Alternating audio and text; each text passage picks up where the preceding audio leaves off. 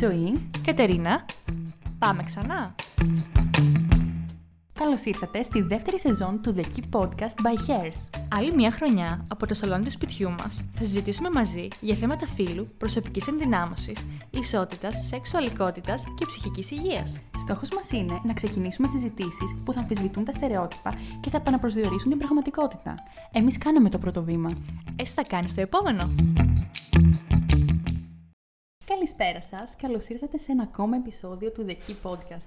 Αυτή τη φορά έχω την τιμή να έχω μαζί μου μια πάρα πολύ ξεχωριστή καλεσμένη, με την οποία βασικά συζητούσαμε από πέρυσι για να είναι στο podcast μας, αλλά καταφέραμε τελικά τώρα να έρθει και νομίζω είπα πάρα πολλά. Γεια σου Καίτη. Γεια σου Κατερίνα. Από πέρσι πέρασε ένας ολόκληρος χρόνος συζητήσεων. Βασικά δεν είναι ένας χρόνος, είναι όταν σου είπα την πρώτη φορά που συναντηθήκαμε το 2021 εμένα έχει γίνει παρελθόν πλέον. Ναι. Τώρα είναι ο χρόνος, γενικά αυτά τα δύο χρόνια έχει χάσει την πραγματική του αξία και ακολουθεί τη θεωρία της σχετικότητας κατά γράμμα. Ναι. Οπότε καταλαβαίνω τι εννοείς. Αλλά ναι, πέρασε καιρός, εν πάση περιπτώσει. Δεν χρειάζεται να δώσουμε οριστικές απαντήσεις σε αυτά τα πράγματα. Αλλά ναι. Σημασία έχει ότι είσαι εδώ πέρα μαζί μας. Σημασία έχει ότι εν τέλει τα καταφέραμε. Μπράβο. Η Ιθάκη μετράει και όχι ο προορισμός. Όντως. Και χαιρόμαστε πάρα πολύ που είσαι εδώ. Και εγώ. Και ανυπομονώ να ξεκινήσουμε τη συζήτησή μας, γιατί κάτι μου λέει ότι θα είναι πάρα πολύ ενδιαφέρουσα. Γιατί έχουμε πάρα πολλά πράγματα που θεωρώ ότι έχεις ετοιμάσει να πούμε. Όντως. Φτιάξτε καφέ, γιατί η συζήτηση θα είναι μεγάλη. Φτιάξτε καφέ, παιδιά. Καθίστε αναπαυτικά, γιατί σίγουρα θα είναι αναλυτικά όλα. Λοιπόν, θα ήθελα να ξεκινήσουμε να συζητάμε σχετικά με τη διαδικασία φιλομετάβασης, πότε ξεκίνησε, με ποιον τρόπο, σχετικά με τις προϋποθέσεις, με τους ψυχαναλυτές, το evaluation που έπρεπε να γίνει στην αρχή. Θα ήθελες να μας πεις? Ναι, είναι γενικά μια πάρα πολύ άχαρη θα έλεγε κανείς διαδικασία. Είναι πάρα πολύ επώδυνη και είναι πάρα πολύ δύσκολη και πάρα πολύ χρονοβόρα από πάρα πολλές απόψεις. Να πω ότι γενικά, αυτό το πιο βασικό που πρέπει να πω είναι ότι γενικά όλες οι διαδικασίες, όχι μόνο η προσωπική, η δική μου, ακολουθεί κάποια συγκεκριμένα πρωτόκολλα ψυχιατρικής κοινότητας που εντάσσονται σε παγκόσμιο επίπεδο, δηλαδή κανονικά και σε θεωρητικό επίπεδο. Η φιλομετάβαση στην Ελλάδα, με τη φιλομετάβαση στη Βραζιλία, με τη φιλομετάβαση στο Περού, με τη φιλομετάβαση στο Σίδνεϊ, δεν ξέρω εγώ πού, θα πρέπει να ακολουθεί ακριβώς την ίδια διαδικασία. Είναι πολύ λίγες οι διαφορές που βρίσκονται και αυτές ανάμεσα στη κάθε φιλομετάβαση ανά τον κόσμο, και αυτά έχουν να κάνουν με νομικά στοιχεία και όχι με τα στοιχεία της φιλομετάβασης. Πραγματικά η διαδικασία είναι τόσο κουραστική και τόσο αναλυτική που νομίζω ότι θέλει και μία και δύο μέρες να τη συζητάμε αυτή βήμα-βήμα, πάρα πολύ γρήγορα και πάρα πολύ ενδεικτικά. Θα σου πω, σε περίπτωση που ενδιαφέρεται κάποιος που μας ακούει, είναι ότι όλα ξεκινάνε από τον ψυχίατρο, είναι το α και το μέγα, είναι η αρχή των πάντων. Δεν γίνεται να μπεις σε αυτή τη διαδικασία χωρίς να υπάρχει ένας ψυχίατρος ο οποίος εποπτεύει την όλη διαδικασία, και καλό θα ήταν, κατά την προσωπική μου άποψη, να είναι και ένας ψυχίατρος ο οποίος εξειδικεύεται στα ζητήματα της των έμφυλων ταυτοτήτων γενικότερα και της δυσφορίας φύλου ειδικότερα. Να κάνουμε ερώτηση εδώ. Στη χώρα μας, πόσο εύκολο ήταν να βρεις ένα συγκεκριμένο ειδικό για να σε αναλάβει? Κοίταξε, στη χώρα μας και ιδίως στη Θεσσαλονίκη, που είναι και μια μικρή πόλη, θα έλεγα, αν μου επιτρεπόταν αυτός ο όρος, θα έλεγα ότι υπάρχει ένα ψηλό μαγαζάκι. Δηλαδή είναι τρεις εξαίρετοι επιστήμονες, ένας πλαστικός, ένας ψυχίατρος και ένας ενδοκρινολόγος, που ασχολούνται αποκλειστικά με αυτά τα πράγματα. Όχι αποκλειστικά, σχεδόν αποκλειστικά με αυτά τα πράγματα, και απλά ο ένας παραπέμπει στον άλλον. Και το έχουν έτσι λίγο σαν μονοπόλιο. Κατάλαβα. Και είναι πάρα πολύ φυσιολογικό να συμβαίνει αυτό το πράγμα, γιατί και πραγματικά είναι αυτό που λες, ότι δεν υπάρχουν συγκεκριμένοι επιστήμονες που να εξειδικεύονται πάνω στο ζήτημα των έμφυλων ταυτοτήτων, γιατί πραγματικά είναι ένα πάρα πολύ δύσβατο θέμα. Είναι ένα πάρα πολύ καινούριο θέμα, γιατί παρόλο που τρανς άτομα και γενικότερα άτομα με έμφυλες ταυτότητες υπήρχαν ανέκαθεν, υπήρχαν από τότε που δημιουργήθηκε ο κόσμος. Τώρα, τον τελευταίο αιώνα, δηλαδή τα τελευταία σχεδόν αιώνα, 70 με 80 χρόνια, έχουν μπει στο προσκήνιο και συζητώνται στο πλαίσιο της ψυχιατρικής κοινότητας. Τέλος πάντων, να μην πλατιάζουμε και να μην ανοίγει το θέμα πάρα πολύ. Δεν είναι πάρα πολύ εύκολο, για να σου απαντήσω στην ενδιάμεση ερώτησή σου και για να συνεχίσω την απάντηση στην αρχική ερώτηση. Όλα λοιπόν ξεκινάνε από ένα ψυχίατρο, αυτή είναι η αρχή και το ήμιση του παντός, ο οποίος ψυχίατρος, το ρόλο που θα διατελέσει είναι πρώτον να σε παρακολουθήσει όλη τη διαδικασία της φιλομετάβασής σου, γιατί ότι δεν είναι μια απλή διαδικασία, είναι μια διαδικασία που αλλάζει όλο σου το είναι. Mm. Αλλάζει όλη σου η υπόσταση, δεν είναι μόνο το ότι αλλάζει η εξωτερική σου εμφάνιση, που και αυτό είναι πολύ σημαντικό, ρε παιδί μου, για τα τρανς άτομα. Αλλά εκτός από το κομμάτι της εξωτερικής εμφάνισης, αλλάζει και η υπόστασή σου, ο τρόπος που αντιλαμβάνεσαι τα πράγματα. Οι ορμόνες μέσα σου κάνουν.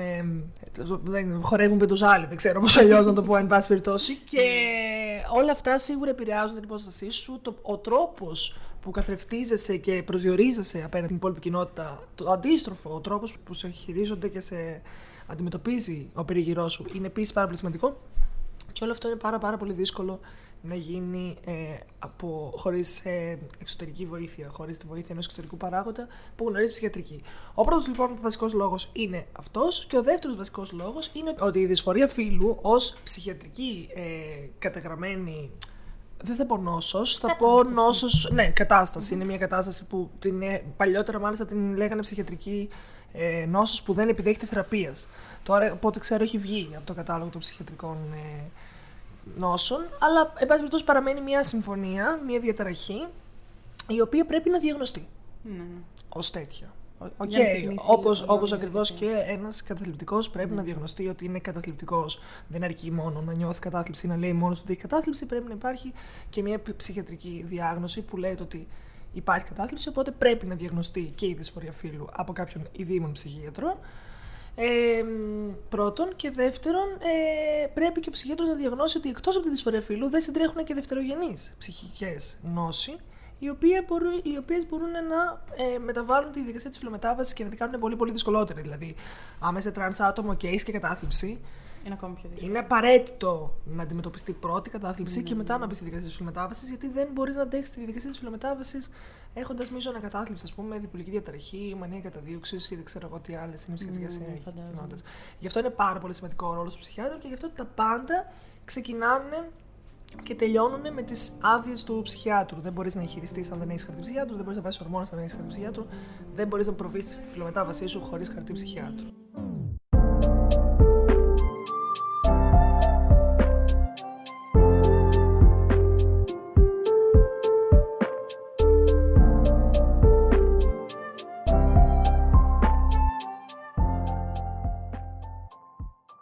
Είπες ότι εδώ πέρα στην Ελλάδα και ειδικά στη Θεσσαλονίκη είναι πολύ συγκεκριμένα τα άτομα που αναλαμβάνουν, τα άτομα που θέλουν να ξεκινήσουν τη διαδικασία φιλομετάβασης.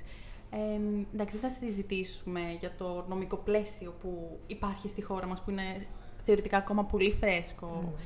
Είναι αλήθεια γιατί θα μας πάρει πάρα πολύ ώρα, αλλά ήθελα να συζητήσουμε λίγο πού έκανες την διαδικασία, τα νομικά κολλήματα που αντιμετώπισες αργότερα, γιατί θυμόμαστε ότι είχες πολλά ζητήματα με τα χαρτιά σου, την ταυτότητά σου, που έπαιρναν πάρα πολύ μεγάλο διάστημα να γίνει η αλλαγή, τέλος πάντων, και αυτό σε δυσκόλευε και στη δουλειά σου. Σίγουρα. Όλα αυτά πλέον γίνονται, όλα πλέον είναι αντιμετωπίσιμα. Και το κομμάτι το νομικό, και το κομμάτι το ορμονικό, και το κομμάτι το χειρουργικό πλέον είναι αντιμετωπίσιμα. Το πρόβλημα πάνω σε αυτό το κομμάτι είναι ότι είναι πάρα πολύ χρονοβόρα. Και όταν μια διαδικασία είναι τόσο ζωτικής και άμεσης ανάγκης, δηλαδή όταν μιλάμε για την διαβίωση ενός ατόμου, δεν μιλάμε για κάτι τέλος πάντων το οποίο μπορεί να χωρέσει αναβολή, μιλάμε για την καθημερινότητα ενός ατόμου που ζει επί 24 ώρου βάσεως. Θα έπρεπε αυτά τα ζητήματα να αντιμετωπίζονται πολύ γρηγορότερα και να μην δημιουργούνται όλα αυτά τα προβλήματα. Προσωπικά έκανα όλη τη φιλομετάβασή μου από όλες τις απόψεις, και νομικά και ορμονικά και χειρουργικά και τα πάντα, στη Θεσσαλονίκη, στη γενέτειρά μου, στην πόλη που γεννήθηκα, μεγάλωσα, σπούδασα. Έκανα τα πάντα εδώ. Δεν ξέρω αν έκανα καλά ή κακά, πάντως όλα εδώ τα έκανα με το περίγυρό μου, με τους φίλους μου, με την οικογένειά μου, με τα αγαπημένα μου πρόσωπα. Αυτό συνέβη, εν πάση περιπτώσει, στην δική μου κατάσταση. Αλλά ναι, όπως είπες και εσύ και σου επαναλαμβάνω, ήταν μια πάρα πολύ χρονοβόρα διαδικασία, η οποία δημιουργούσε θέματα και στη δουλειά μου, αλλά πρωτίστως δημιουργούσε θέματα στη ζωή μου. Δηλαδή, το νομικό κόλλημα, ας πούμε, που ανέφερες ως παράδειγμα. Δεν γίνεται να περιμένεις 2 και 3 χρόνια για μια ταυτότητα, όταν κάθε μέρα πηγαίνεις σε δημόσιες υπηρεσίες ή σε ταχυδρομεία ή πετάς με ένα αεροπλάνο, όπως στη δική μου περίπτωση, και δεν μπορεί να υπάρξει αυτοπροσωπία. Αυτό είναι το πιο δύσκολο κομμάτι. Η διαβίωση, η προσωπική, πέρα από το κομμάτι το επαγγελματικό, και δεν δυσκολεύει μόνο εμένα, δυσκολεύει πάρα πολλά τρανς άτομα τα οποία δεν μπορούν. Δηλαδή, εγώ έχω δουλειά και με δυσκολεύει τη δουλειά μου. Υπάρχουν πάρα πολλά τρανς άτομα που δεν μπορούν να βρουν δουλειά επειδή δεν αλλάζουν ταυτότητα, επειδή Τέλος πάντων, δεν θέλω να πω. Ναι, πηγαίνουν σε συνεντεύξεις για δουλειά και τα ξέρουμε τι συμβαίνει. Πάνε συνεντεύξεις για δουλειά και έχουν υποστεί διακρίσεις πάρα πολλές, μόνο και μόνο επειδή δεν υπάρχει η αλλαγή της ταυτότητας. Τα πράγματα βελτιώνονται. Ως νομικός έχω την ευχέρεια να αντιλαμβάνομαι κάποια πράγματα καλύτερα εκ των έσω και να καταλαβαίνω πόσο σημαντική είναι η πρόοδος που έχει υπάρξει στα ανθρώπινα δικαιώματα εν γέννη. Mm-hmm. Γιατί αυτό που λέμε και ξαναλέμε και είναι βασικό είναι ότι τα LGBTQ δικαιώματα είναι ανθρώπινα δικαιώματα. Mm-hmm. Δεν είμαστε εξωγήινοι, δεν είμαστε μια ξεχωριστή ομάδα ανθρώπων. Απαιτούμε ισότητα που πρέπει να απολαμβάνει κάθε άτομο σε μια δομημένη δημοκρατία. Οπότε ναι, έχουν γίνει σίγουρα πάρα πολύ καλές προσπάθειες, αλλά δεν νομίζω ότι είναι αρκετό. Δεν νομίζω ότι ζούμε σε μια οτοπία που είναι πλέον όλα τέλεια και έχουν λυθεί όλα μας τα προβλήματα. Όχι, απλά τα προβλήματα είναι λιγότερα από όσο ήταν παλιότερα και αυτό είναι πάρα πολύ σημαντικό να το θίξουμε. Και επειδή γενικά εγώ σαν άνθρωπος είμαι αρκετά οπτιμίστρια από τη φύση μου, μου αρέσει πάρα πολύ να βλέπω το καλό στην κάθε κατάσταση και βλέπω ότι πάμε καλά. Ναι. Ελπίζω έχουμε να μην. Ναι, έχουμε μπει σε έναν δρόμο. Γιατί έχουν υπάρξει πολλές θετικές αλλαγές, ειδικά τα τελευταία χρόνια. Γιατί έχουν συμβεί πολλές αλλαγές απότομα. Ναι. Δηλαδή μέσα στην δεκαετία, την τελευταία, έχουν συμβεί πολλές αλλαγές.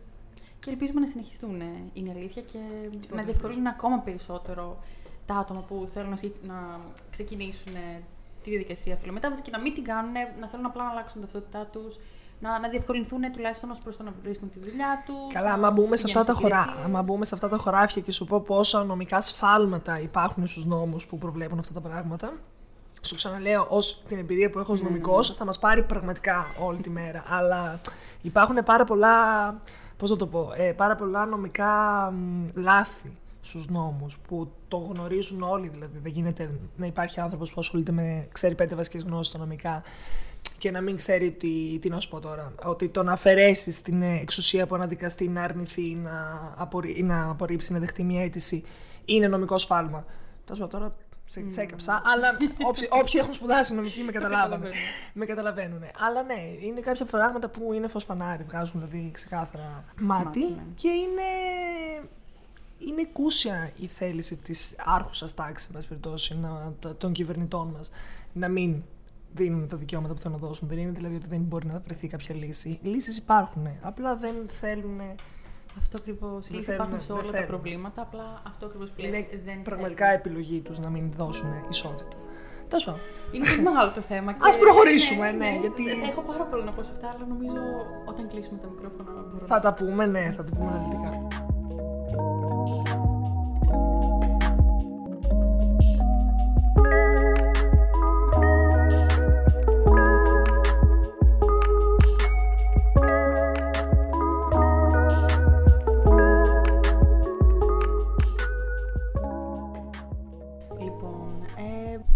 Ολοκλήρωσες την διαδικασία φιλομετάβασης πριν 2 χρόνια. 4. Πότε εγχειρίστηκα, εννοείς? Όχι, ενώ γενικά με και τα χαρτιά σου και τα λοιπά, όλη η διαδικασία. Αυτό δεν θυμάμαι πότε έγινε. Okay. Το 3 χρόνια πριν. 3 χρόνια πριν, ναι. Η ταυτότητα δηλαδή βγήκε τελευταία. Πρώτα ξεκίνησα ορμόνες, μετά έκανα το χειρουργείο και μετά από 1 χρόνο βγήκε ταυτότητα. Δηλαδή κυκλοφορούσα εγχειρισμένη πλήρως, εντός εισαγωγικών πλήρως, έτσι, γυναίκα πλέον, και η ταυτότητά μου ήταν ακόμα η παλιά. Μιλάμε για τέτοιες κτηνοδίες στην Ελλάδα. Δεν είναι απλά το ότι 2 μήνες, ξέρω εγώ, άργησαν τα δικαστήρια να βγάλουν απόφαση. Γιατί γενικά αργούν τα δικαστήρια να βγάλουν αποφάσεις και αυτό είναι ένα πολύ συχνό θέμα στην Ελλάδα με τα ελληνικά δικαστήρια. Και πόσο αργεί είναι η απονομή της δικαιοσύνης, εν πάση περιπτώσει. Δεν είναι ότι άργησαν 2 μήνες να βγει μια ταυτότητα, είναι ότι 1 χρόνο δεν. Καταλαβαίνεις. Ναι, καταλαβαίνω απόλυτα. Αυτό που ήθελα να συζητήσουμε είναι το κομμάτι ότι. Ολοκλήρωσες τη διαδικασία, ήσουν εδώ πέρα στη Θεσσαλονίκη, είσαι πλέον η Καίτη και κυκλοφορείς στον δρόμο και συναντάς άτομα που ήξερες από τα παιδικά σου χρόνια, από το σχολείο. Πώς βίωνες το ότι έπρεπε να ξανασυστηθείς, το ότι έπρεπε να εξηγείς ποια είσαι και... Κύριε ξαναδείς, ήταν λίγο διαφορετική στην δική μου περίπτωση τα πράγματα, γιατί όλο αυτό που μου συνέβη με τη φιλομετάβαση και τα λοιπά, έγινε πάρα πολύ γρήγορα. Πραγματικά μπήκα πάρα πολύ αποφασισμένη σε αυτή τη διαδικασία και τα έκανα όλα πάρα πολύ γρήγορα και λόγω της φύσης της δουλειάς μου που έχει το στοιχείο της προβολής, έτυχε Και πέρασα λίγο από την τηλεόραση, έδωσα κάποιες συνεντεύξεις στα blog, στα sites, στα περιοδικά κτλ. Οπότε έγινε γνωστή. Οπότε η πραγματικότητα στους ανθρώπους που με ήξεραν προ-transition, δεν το είπα εγώ, ουσιαστικά τους φορέθηκε από μόνοι τους και το τηλεφθήκαν από μόνοι τους. Και ακόμα και τώρα υπάρχει κόσμος που περπατάω στον δρόμο, με ξέρει από παλιά και έρχεται και μου λέει «Γεια σου Καίτη, τι κάνεις» κτλ. Και γνωρίζουν από μόνοι τους όλο το κομμάτι, επειδή το γνωρίζουν. Εγώ μπορεί να μην θυμάμαι καν ποιοι είναι αυτοί, ας πούμε. Και με αναγνωρίζει. Προχθές ήταν μια φίλη μου στο γυμνάσιο που κάναμε πάρα πολύ παρέα και έρχεται και με χαιρέτησε και μου λέει «Τι κάνεις» και αυτά. Και της λέω «Ποια είσαι, δεν σε θυμάμαι, καθόλου δεν σε θυμάμαι». Και μου λέει «Στο γυμνάσιο, κάνουμε παρέα» και λέω «Το ότι με αναγνώρισες εσύ και όχι εγώ, δηλαδή δεν μπορώ να το περιγράψω αυτό το πράγμα που συνέβη». Συμβαίνει πάρα πολύ. Και όχι, νομίζω, όχι μόνο με εμάς που έτυχε να περάσουμε από τη τηλεόραση και να έχουμε τόσο πάνω μια περισσότερη προβολή από τους υπόλοιπους ανθρώπους, αλλά έχουμε 2021, ζούμε στην εποχή των social media, δηλαδή είναι πολύ εύκολο πλέον, η μετάδοση πληροφοριών, ειδικά σε κάτι τέτοιο, σε ένα τέτοιο θέμα που είναι τόσο juicy και είναι αντικείμενο κουτσομπολιού, ας πούμε, και μπορεί να πάει από στόμα σε στόμα. Πόσο, ναι. Πόσο κακό όμως αυτό το να αποτελεί η ταυτότητα κάποιου ανθρώπου σχόλια κουτσομπολιών από άλλα άτομα. Κοίταξε να δεις, μπορεί να έχει μια θετική υπόσταση αυτό το πράγμα, ότι κοίταξε να δεις η Καίτη πώς τα κατάφερε στη ζωή της και πόσο δύναμη έδειξε και πόσο γενναία αντιμετώπισε όλη την κατάσταση, ότι α, κοίταξε να σου πω ότι. Δεν ξέρω τώρα, δεν μ' αρέσει να μπαίνω γενικά στα μυαλά των ανθρώπων. Αλλά δεν βαριέμαι δηλαδή να το κάνω. Αλλά εν πάση περιπτώσει, με τον ένα δεν νομίζω ότι έχει νόημα να συζητάμε τι θα έπρεπε να γίνεται. Σημασία έχει να συζητάμε τι έγινε όντως. Και όντως συνέβη αυτό. Οπότε νομίζω ότι κάπως έτσι έγινε. Δεν θυμάμαι δηλαδή πολλές φορές στη ζωή μου να βρέθηκα στην άχαρη θέση να εξηγήσω πράγματα σε κάποιον που δεν μπορούσε να καταλάβει. Άντε να θυμάμαι ένα ή δύο τέτοια περιστατικά στα 4 χρόνια μετάβασης. Αυτό.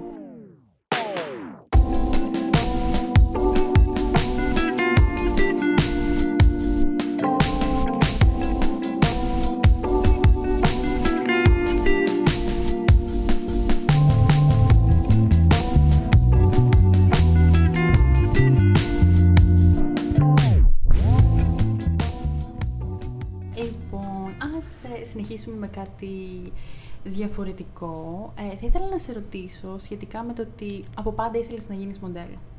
Ναι, από τότε που θυμάμαι τον εαυτό μου. Σπούδασες όμως νομική, δεν εξασκείς το επάγγελμα και τώρα εργάζεσαι σαν μοντέλο. Μίλησέ μας λίγο για όλη αυτή την αλλαγή κατεύθυνσης και αλλιώς ξεκίνησες, άλλο σπούδασες. Τελικά δουλεύεις πάνω στο επάγγελμα που πάντα ήθελες. Ναι. Κοίταξε, δεν ασκώ το επάγγελμα. Δεν το έχω μετανιώσει, να σου πω την αλήθεια, που σπούδασα νομική, γιατί πραγματικά είναι μια σχολή πάρα πολύ. Διευρύνεται πάρα πολύ το μυαλό σου και ασκείς πάρα πολλά πράγματα και μαθαίνεις πάρα πολλά πράγματα. Σίγουρα πολλές φορές με προβληματίζει το γεγονός του πώς θα ήταν η καριέρα μου και σε ποιο επίπεδο αν δεν έχανα 4 χρόνια τη ζωή μου σπουδάζοντας κάτι άλλο και έκανα εξ αρχής modeling. Αυτό ναι, με προβληματίζει πολλές φορές. Αλλά. Όλα για κάποιο λόγο συμβαίνουν. Δεν έχω κάποιο ιδιαίτερα διαφορετικό story από πολλά άλλα παιδιά που έχουν υποστεί το ίδιο πράγμα με μένα. Ήθελα να κάνω κάτι που ήταν πολύ έξω από την νόρμα του οικογενειακού μου περιβάλλοντος, γιατί είχα 2 γονείς που ήταν πάρα πολύ αυστηροί και πάρα πολύ κολλημένοι με το κομμάτι της μόρφωσης. Εγώ από τη δική μου πλευρά ήμουν ένα παιδί το οποίο ανταπεξερχόταν σε αυτό. Δεν ήμουν δηλαδή ένα παιδί που δεν έπαιρνε τα γράμματα ή δεν μπορούσε να διαβάσει. Ίσα-ίσα λάτρευα το σχολείο, λάτρευα να διαβάζω, λάτρευα να μαθαίνω πληροφορίες. Ήμουν πάρα πολύ καλή μαθήτρια.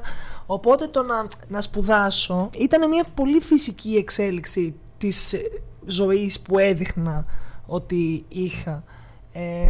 Δεν ήταν κάτι τελείως εξωπραγματικό που ο λόγος που με πιέζανε. Ο μπαμπάς μου, θυμάμαι χαρακτηριστικά, του είπε ότι δεν θα δώσω πανελλήνιες, του είχα πει, για να ξεκινήσει το modeling. Μου είχε πει: Δεν με νοιάζει τι θα κάνεις στη ζωή σου για να είσαι ευτυχισμένη. Έχεις μυαλό, θα σπουδάσεις. Τελείωσε. Μετά από εκεί και πέρα, κάνε ό,τι καταλαβαίνεις. Και γενικά νομίζω ότι επικρατεί πολύ στην Ελλάδα αυτή η νοοτροπία, το ότι έχεις μυαλό και θα σπουδάσεις. Ότι απαγορεύεται να έχεις μυαλό και να μην σπουδάζεις, να μην το αξιοποιήσεις με κάποιο τρόπο, ας πούμε. Ή ότι το modeling, ας πούμε, είναι ένας χώρος που δεν αξιοποιούμε το μυαλό μας. Οπότε άμα είσαι ανεγκέφαλη γλάστρα, ας πούμε, θα γίνεις μοντέλο. Άμα έχεις εγκέφαλο, θα γίνεις δικηγόρος. δεν είναι τα πράγματα τόσο άσπρα ή μαύρα. Υπάρχουν μοντέλα που έχουν μυαλό, υπάρχουν και δικηγόροι που είναι ανεγκέφαλοι. Αυτό πρέπει κάποια στιγμή να περαστεί. Όπως και η μόρφωση δεν έχει κάποια σχέση και η παιδεία του καθενός μας δεν έχει κάποιο αντίκτυπο σχετικά με τα πτυχία. Είναι μια θέση αυτή που μεγαλώνοντας την αντιλαμβάνομαι πάρα πολύ. Γιατί είχα τη τύχη λόγω της δουλειάς μου να ταξιδέψω πάρα πολύ στο εξωτερικό και να έρθω σε επαφή με πάρα πολύ κόσμο που έκανε την ίδια δουλειά με μένα ή εν πάση περιπτώσει δεν είχαν σπουδάσει και αυτοί κάτι συντηρητικό της νόρμας. Ιατρική, νομική, science, δεν ξέρω εγώ, οτιδήποτε γι' αυτά. Και ήταν πραγματικά άνθρωποι πάρα πολύ αξιόλογοι, με τους οποίους μπορούσε να μιλήσει πάρα πολύ. Ήταν αυθεντίες στη δουλειά τους. Δηλαδή δεν καταλαβαίνω γιατί το να έχεις σπουδάσει ιστορικό, αρχαιολογικό και να ξέρεις όλη την ιστορία του Βυζαντίου είναι πολύ σημαντικότερο. Και το άλλο είναι πολύ... και το να ξέρεις όλη την ιστορία του κουστούμιου από το 1910 μέχρι το 2020 και το styling και την ιστορία της μόδας είναι υποδιέστερο. Mm. Δηλαδή είναι υποδιέστερο να ξέρεις τι φορούσαν, αλλά είναι σημαντικότερο να ξέρεις τις οικονομαχίες και δεν καταλαβαίνω γιατί όταν αγαπάς την επιστήμη σου και αγαπάς αυτό που είσαι ταγμένος να κάνεις και δίνεις όλη σου την ψυχή, δεν αρκεί αυτό να είναι αξιοθαύμαστο, αλλά πρέπει να μπει και στο καλούπι του τι αγαπάς. Μικρότερη, όταν ήμουν και δεν είχα τόσο δύναμη, δεν μπορούσα να το αντιληφθώ αυτό που σου λέω τώρα. Τώρα που έχω πατήσει τα πόδια μου και βλέπω πόσο διαφορετικός είναι αυτός ο χώρος εκ των έσω πλέον, για το modeling μιλάω, είμαι πολύ πιο συνειδητοποιημένη να πω πράγματα και να υποστηρίξω τη θέση μου. Αλλά σαν παιδί και εγώ, όντως καταπιέστηκα.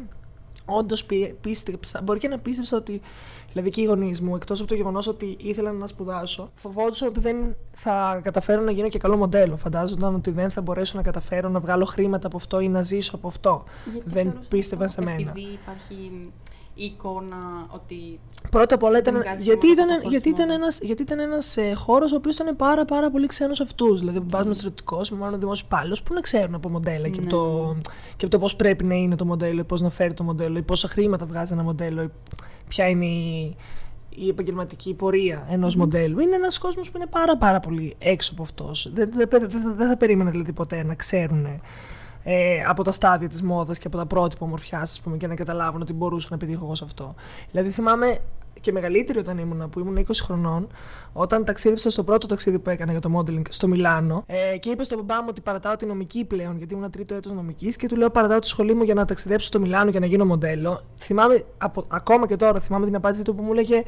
35 εκατομμύρια πληθυσμοί έχει το Μιλάνο. Δεν έχουν μοντέλα, εσένα περιμένουν να πας να γίνεις. Δηλαδή, ο τρόπος αντίληψης, ο τρόπος, τα επιχειρήματα δηλαδή, είναι τόσο της κοινής λογικής που δεν μπορείς να περιμένεις από αυτούς τους ανθρώπους, ξέρω εγώ, να καταλάβουν ότι ναι, 35 εκατομμύρια πληθυσμό έχουν, αλλά δεν είναι και οι 35 εκατομμύρια 1,80 ξανθιά με γαλάζια μάτια, ας πούμε, και 90-60-90.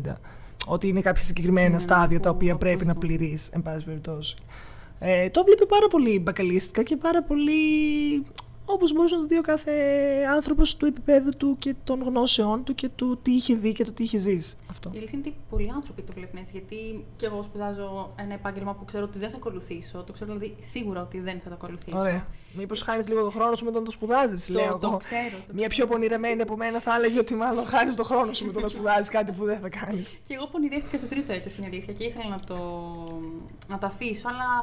Από πείσμα και μόνο λέω: όχι, θέλω να πάρω το πτυχίο μου. Ξέρω ότι θα με βοηθήσει ένα στάδιο παραπάνω, γιατί εγώ θέλω να εργαστώ στον χώρο της μόδας. Όχι ως μοντέλο, αλλά γενικότερα θέλω να εργαστώ στον χώρο της μόδας. Και σε όσους έχω πει το όνειρό μου ότι πάντα ήθελα να δουλέψω στον χώρο της μόδας, γιατί και εγώ από τότε που θυμάμαι τον εαυτό μου, πάντα θαύμαζα την δουλάπα της Κάρι Μπράντσο και άλλη θυμάμαι ότι θέλω να δουλέψω στον χώρο της μόδας. Άψογη.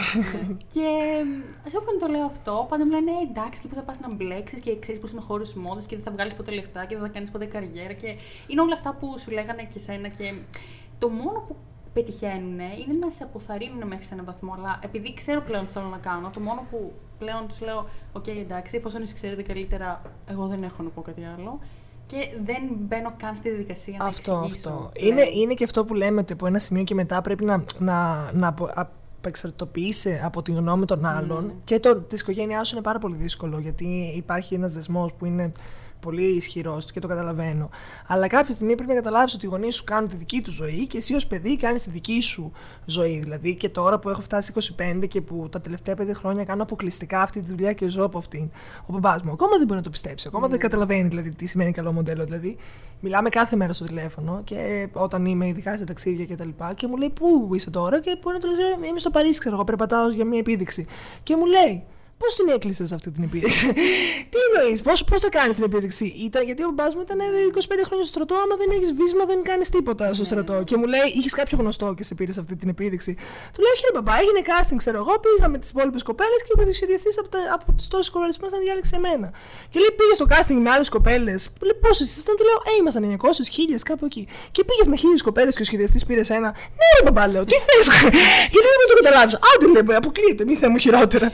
Δεν μπορεί να το συνειδητοποιήσει ακόμα και τώρα. Οπότε ναι, πρέπει κάποια στιγμή να καταλάβουμε, και θα το καταλάβεις και εσύ όσο μεγαλώνεις, ότι ο κάθε άνθρωπος μέχρι ένα σημείο του κόβει, να το πω έτσι πολύ λαϊκά, ναι, πολύ μπακαλίστικα, ότι μέχρι ένα σημείο του κόβει με βάση τα δικά του βιώματα και τις δικές του εμπειρίες, και μέχρι εκεί μπορεί να φτάσει το μυαλό του, δεν μπορεί να φτάσει παραπέρα. Δεν φταίει ούτε αυτός γι' αυτό, οπότε δεν πρέπει να του κρατάμε κακία, ούτε να θυμώνουμε μαζί του, αλλά πρέπει να αποστασιοποιούμαστε από αυτό για να κάνουμε αυτό που θέλουμε εμείς και όχι αυτό που μέχρι εκεί του κόβει και δεν μπορεί να δει παραπάνω. Αυτό είναι το κλειδί για να ξεμπλοκάρεις τον εαυτό σου.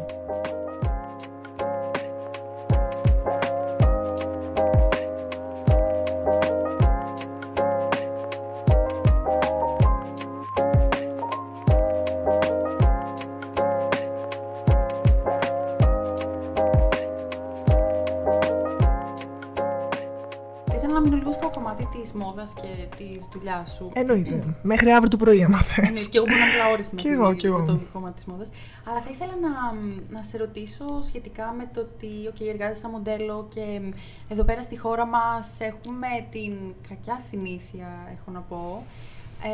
Όταν βλέπουμε κάτι το διαφορετικό, να πέφτουμε από πάνω του και να προσπαθούμε να βγάλουμε όσο πιο πολύ είδηση γίνεται. Mm-hmm. Και αναφέρομαι λίγο στα ελληνικά μέσα μαζικής ενημέρωσης, στους τίτλους που μπορούν να γράφουν σε ένα άρθρο αναφερόμενοι στην ταυτότητά σου και τονίζοντας το συγκεκριμένο κομμάτι σε Καίτη Γκραμμά.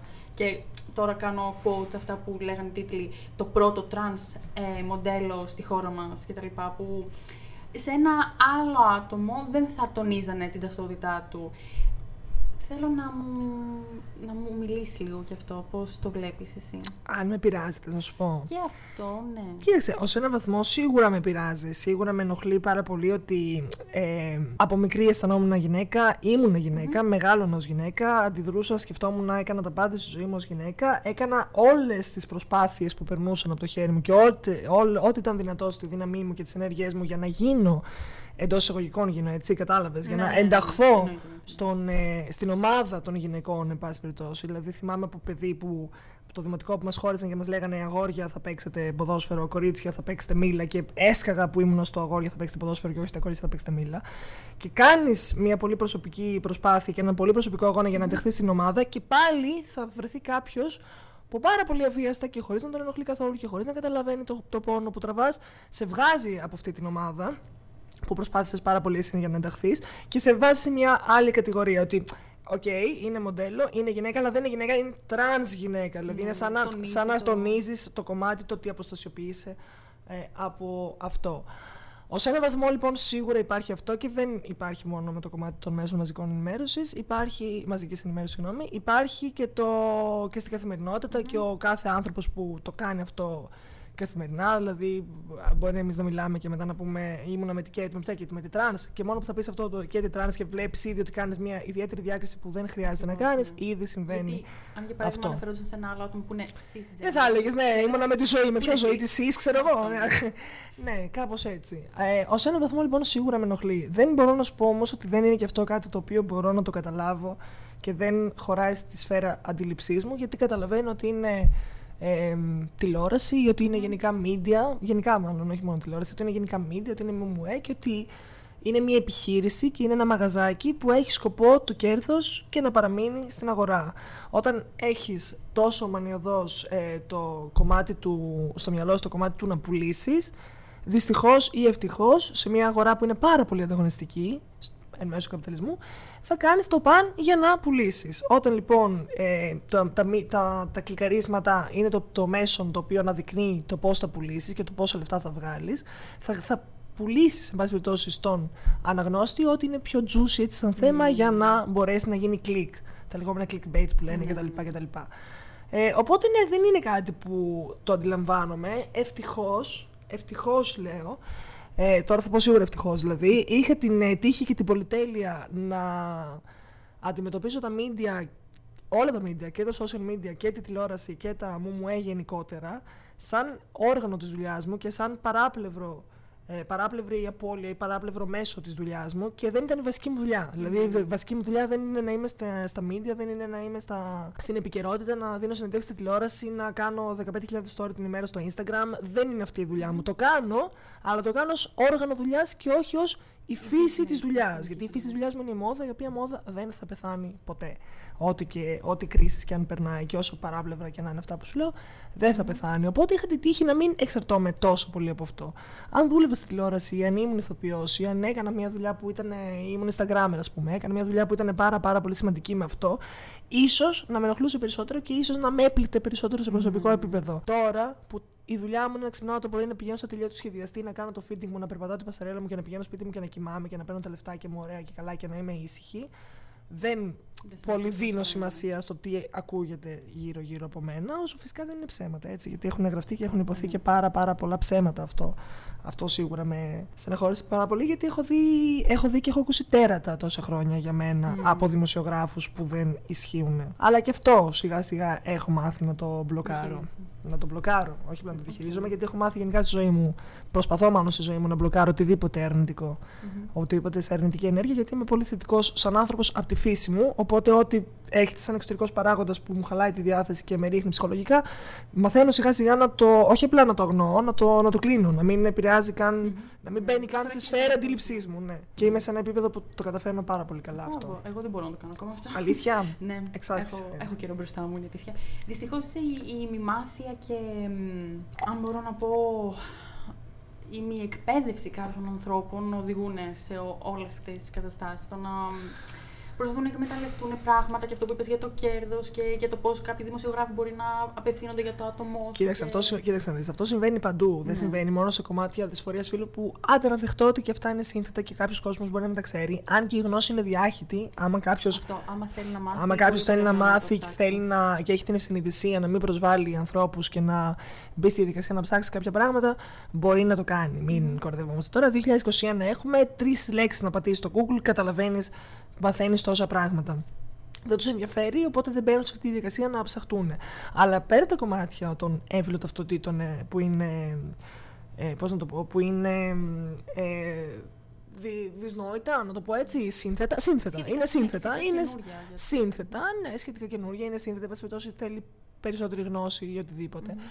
Συμβαίνει γενικά με πολύ απλά πράγματα το κομμάτι αυτό. Γι' αυτό σου λέω ότι είναι κάτι που αντιλαμβάνομαι. Δηλαδή το να έβγαινε και κάποιο site ειδησιογραφικό και να έγραφε ότι η Καίτη Γκραμμά γύρισε ροζ βίντεο, είναι εξίσου κακό με το να λένε το πρώτο τρανς μοντέλο έκανε αυτό, ή είχα δει ένα site που λέγε η Καίτη Γκραμμά επιτέλους γυναίκα, λες και παλιά ήμουν, ξέρω εγώ, πορτατίβ.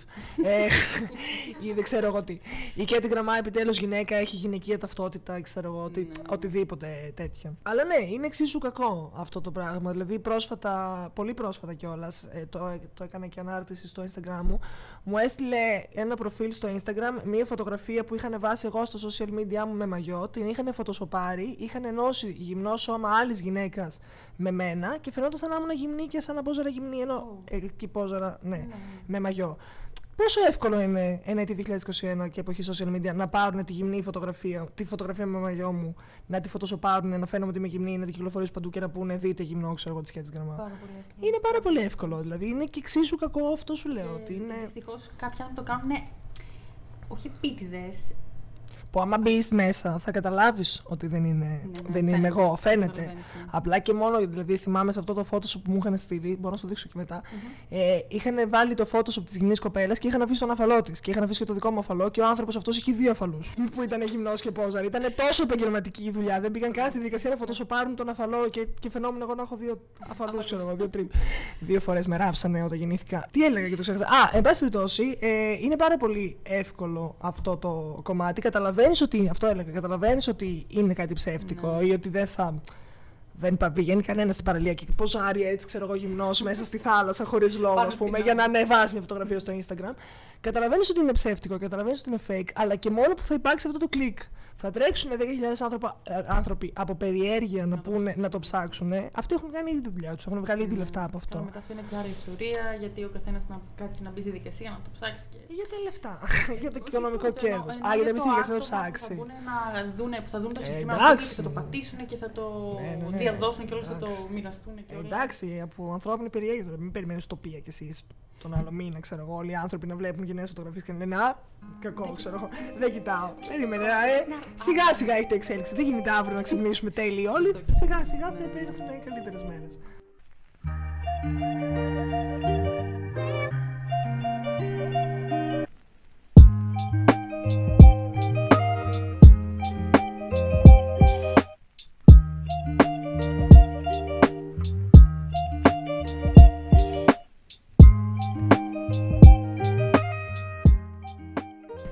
Εφόσον έχουμε πει όλα αυτά για τα social media και όλους τους τίτλους ωραίους που γράφουν οι αγαπητοί εκδότες και τα σχετικά, ήθελα να σε ρωτήσω, έχεις πει βασικά ότι θέλεις να αποκτήσεις παιδιά. Ναι, θέλεις πολλά. Θέλεις να κάνεις παιδάκια, να τα μεγαλώσεις.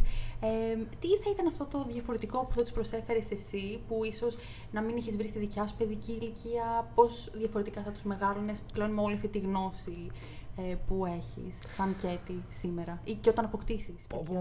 Πολύ δύσκολη ερώτηση. Με βάζει σε πάρα πολλές σκέψεις τώρα. Δεν ξέρω, φοβάμαι πάρα πολύ αυτή την ερώτηση. Δεν ξέρω αν θα μπορέσω όντως να καταφέρω να μεγαλώσω τα παιδιά μου με έναν τελείως διαφορετικό τρόπο από αυτόν που μεγάλωσα εγώ, γιατί όσο καλές προθέσεις και να έχει ο κάθε γονιός, δεν πάβει να είναι ένας άνθρωπος που μεγαλώνει μέσα σε μια δομημένη κοινωνία και η κοινωνία να είναι αυτή που είναι. Δεν ξέρω δηλαδή πόσο το να μεγαλώσεις έναν άνθρωπο διαφορετικά επαφίεται 100% στα δικά σου στα χέρια και δεν θα επηρεάζεται από εξωτερικούς παράγοντες που θα αλλάξει το παιδί και την προσωπικότητά του. Δηλαδή, ναι, αν εγώ το μεγαλώσω να μην γίνει σεξιστής, ας πούμε, που είναι βασική μου αρχή, το να μην υπάρχει πατριαρχία, να μην υπάρχει σεξισμός κτλ. Και πηγαίνουν, ξέρω εγώ, τα υπόλοιπα παιδιά εκεί πέρα που δεν τους έχουν μεγαλώσει οι δικοί τους γονείς σωστά και του κάνουν bullying, ας πούμε, ή λένε πάμε να δίνουμε κορίτσια ή οτιδήποτε τέτοιο. Δεν ξέρω πόσο είναι εύκολο αυτό. Γενικά, ξέρω ότι δεν είναι μια εύκολη διαδικασία να μεγαλώσεις παιδί. Θα προσπαθήσω σίγουρα να του μεταλαμπαδεύσω τις δικές μου αρχές. Θα είμαι πάρα πολύ πιεστική μητέρα γενικά, γιατί είμαι πάρα πολύ πιεστικός άνθρωπος γενικά. Οπότε έτσι όπως πιέζω τον εαυτό μου, θα πιέζω σίγουρα τα παιδιά μου πολύ περισσότερο προς το δρόμο που θεωρώ εγώ σωστό και στο τι να κάνουν στη ζωή τους. Και σίγουρα αυτό, να είναι πιο ανοιχτό μυαλί. Και αυτό που μου λείπει πολύ, που μου έλειψε βασικά από τη δική μου παιδική ηλικία που με ρώτησες, να διακατέχονται από ενσυναίσθηση, να ακούνε περισσότερο και να συναισθάνονται περισσότερο. Αυτό το να μπαίνουν πολύ στα παπούτσια του άλλου, να μην αισθάνονται μόνο για το δικό τους εαυτό και να μην πράττουν μόνο με το δικό τους συμφέρον. Αυτό σίγουρα θα τους το δώσω πάρα πολύ, του να προσπαθήσουν να καταλάβουν πριν μιλήσουν, πριν πράξουν, πριν αισθανθούν. Αυτό νομίζω ότι θα είναι σίγουρα πάγια αρχή μου ως μάνα και να τους ακούω και εγώ πάρα πολύ, και αυτό θα το έχω πάρα πολύ στο μυαλό μου, γιατί πραγματικά τα παιδιά πλέον ειδικά μιλάνε και αληθινά, τους λένε πραγματικά ότι τους έχει στο κεφάλι και την ώρα. Δεν φιλτράρουν τα πράγματα έτσι όπως έχουμε μάθει να τα φιλτράρουμε εμείς. Και αυτό που λένε, που τους κατεβαίνει στο κεφάλι και το λένε, δεν μπαίνουμε πολύ συχνά στη δικασία να το ακούμε και μπορεί να είναι πολύ σημαντικό. Μπορεί να πάρεις πολλά σημάδια από το παιδί μεγαλώνοντας που να τα αγνοήσεις και δεν πρέπει να τα αγνοήσεις αυτά τα σημάδια. Δηλαδή, αν ένα παιδί σου λέει, γυρνάει κάθε μέρα από το σχολείο και σου λέει πονάω, κλαίω, υποφέρω, δεν νομίζω ότι υπάρχει σωστός γονιός που δεν θα κάτσει να κάνει μια συζήτηση ότι γιατί πονάει το παιδί, γιατί υποφέρει, τι παθαίνει με το σχολείο, γιατί δεν περνάει καλά, γιατί είναι στεναχωρημένο.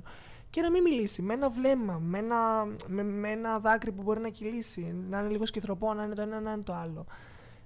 Υπάρχουν σημάδια που μπορείς να καταλάβεις. Αυτό φοβάμαι. Ότι θέλω να είμαι με τις κυρίες μου ανοιχτές, μην πειράξει κάποιος τα παιδιά μου και δεν μπορέσω να το καταλάβω. Και νομίζω αυτό είναι σημαντικό πάρα πολύ. Αν όλοι οι γονείς μπορούσαν να το κάνουν αυτό, να μεταλαμπαδεύσουν τα παιδιά τους την συναίσθηση και να τα ακούνε. Κοίταξε, εγώ νομίζω και γι' αυτό σου λέω ότι φοβάμαι. Νομίζω ότι όλα είναι ένας κύκλος πραγμάτων. Ότι οι γονείς, σαν άνθρωποι, μεγαλώνουν με κάποιες συγκεκριμένα βιώματα, έχουν κάποια συγκεκριμένα ψυχολογικά προβλήματα που οι ίδιοι δεν έχουν πει ενδεχομένως ποτέ στη διαδικασία να τα λύσουν. με ψυχοθεραπεία οτιδήποτε τέτοιο. Μεγαλώνοντας έχουν αυτά τα προβλήματα, κάνουν παιδιά και μεταλαμπαδεύουν τα ίδια προβλήματα και τα ίδια απόψεις και τα ίδια στερεότυπα στα δικά τους παιδιά. Μεγαλώνουν και αυτά με τις ίδιες αντιλήψεις και έτσι έχουμε μια στρατιά ανθρώπων με προβληματικές συμπεριφορές, με προβληματικές σκέψεις, με προβληματικές κοινωνίες και δομούμε προβληματικές κοινωνίες εν τέλει. Έτσι νομίζω ότι είναι. Γι' αυτό κάποια στιγμή πρέπει κάποιος άνθρωπος να, μεγαλώνοντας, να δει τα προβλήματά του, να ψαχτεί, να μπορέσει να τα αντιμετωπίσει για να σπάσει αυτή η αλυσίδα, να σπάσει αυτή η αλυσίδα και να μπορέσει σιγά σιγά να συνεχίζει ο κύκλος πιο σωστά.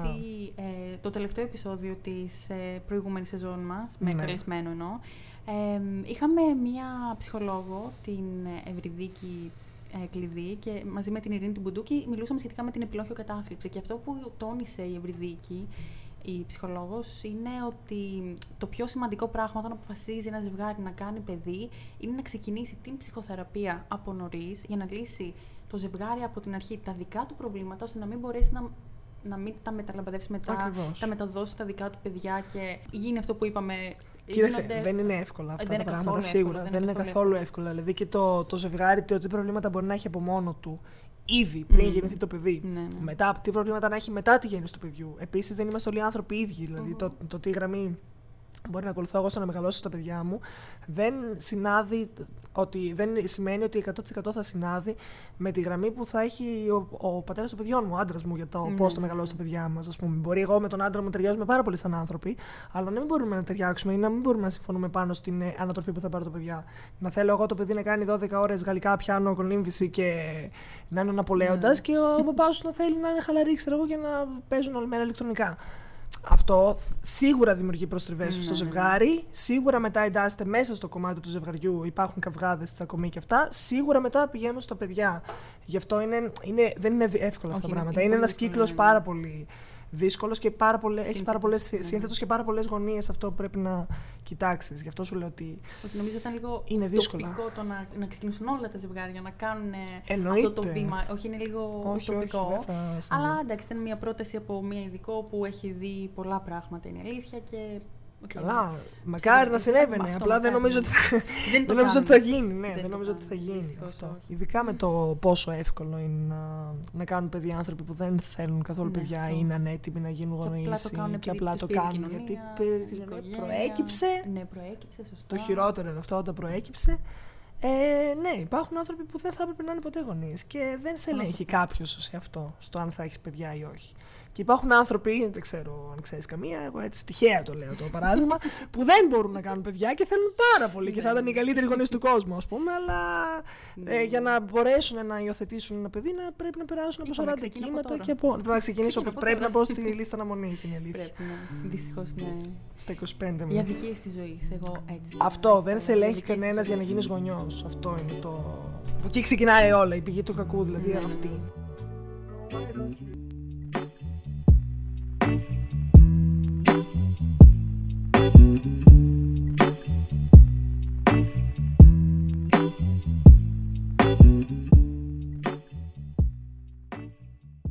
Άρα φτάσαμε στο τέλος. Και για κλείσιμο θα ήθελα να μας πεις κάτι που θέλεις να μεταδίδεις μέσα από τα social media σου, γιατί είσαι ένα άτομο που έχεις γενικά κοινό, που σε παρακολουθεί, είσαι αρκετά γνωστή.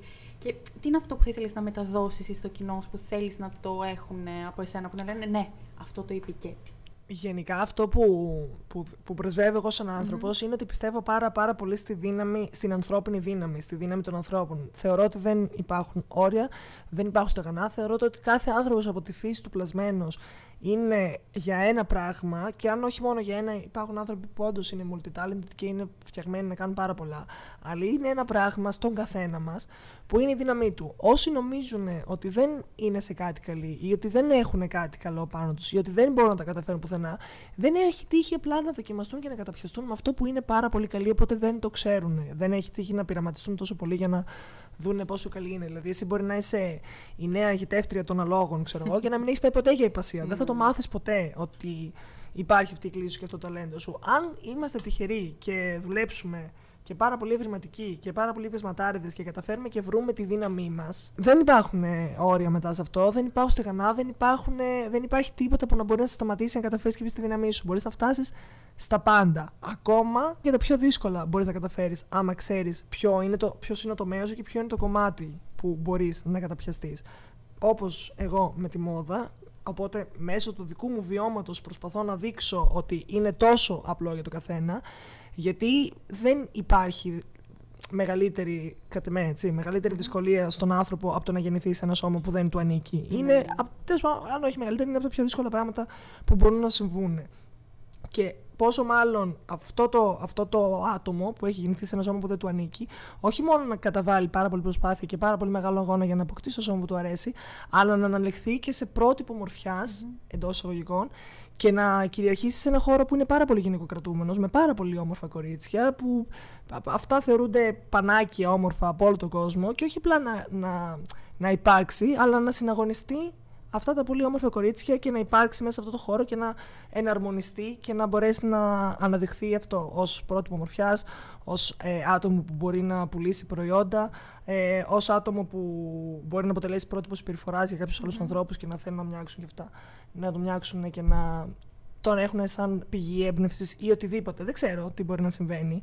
Αλλά γενικά το να κυριαρχήσεις σε ένα χώρο, να δουλέψεις μάλλον και να υπάρξεις και να αναμονιστείς σε ένα χώρο τόσο δύσκολο και τόσο ανταγωνιστικό, και σε ένα χώρο που το κάνει να φαίνονται όλα όμορφα και όλα τόσο δύσκολα όπως είναι η αισθητική και η ομορφιά, και αυτός είναι ο χώρος της μόδας, είναι πάρα πολύ δύσκολο. Ήταν πάρα πολύ δύσκολο για έναν άνθρωπο σαν εμένα.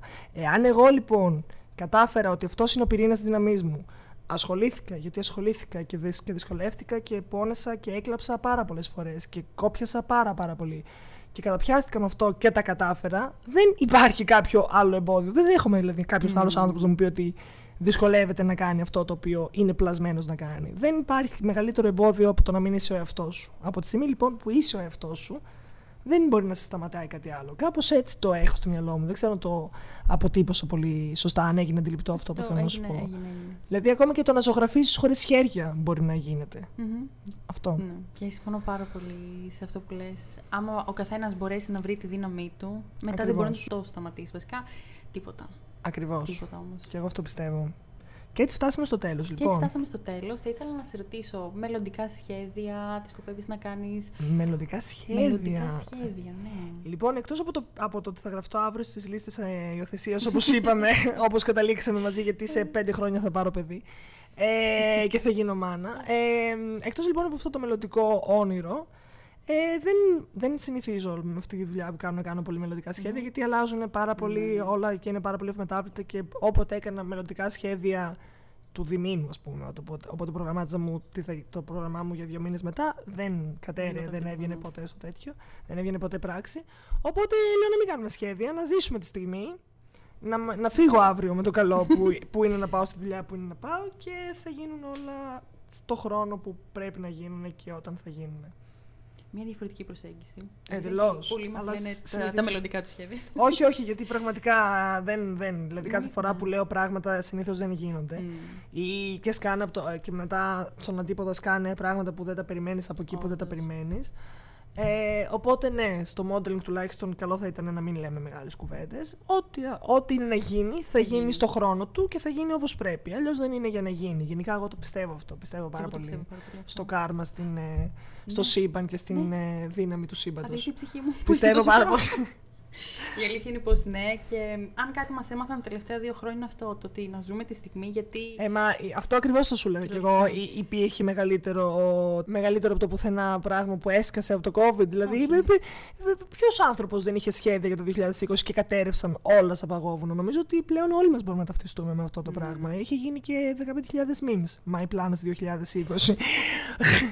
Ήταν ολοφάνερο ότι ο COVID αυτό ακριβώς μας έδειξε, το ότι ένας ιός που είναι λιγότερο από, δεν ξέρω, είναι τόσο ξέρω, μια σταγόνα, ούτε καν φαίνεται, ανέτρεψε την πραγματικότητα και τη ζωή άντε όλων των ανθρώπων, των δισεκατομμυρίων ανθρώπων.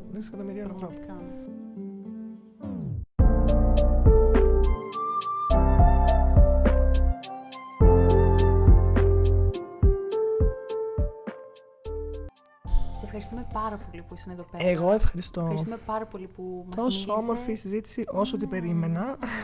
Θα μπορούσαμε να μιλάμε ώρες, είναι η αλήθεια. Και εγώ σίγουρα.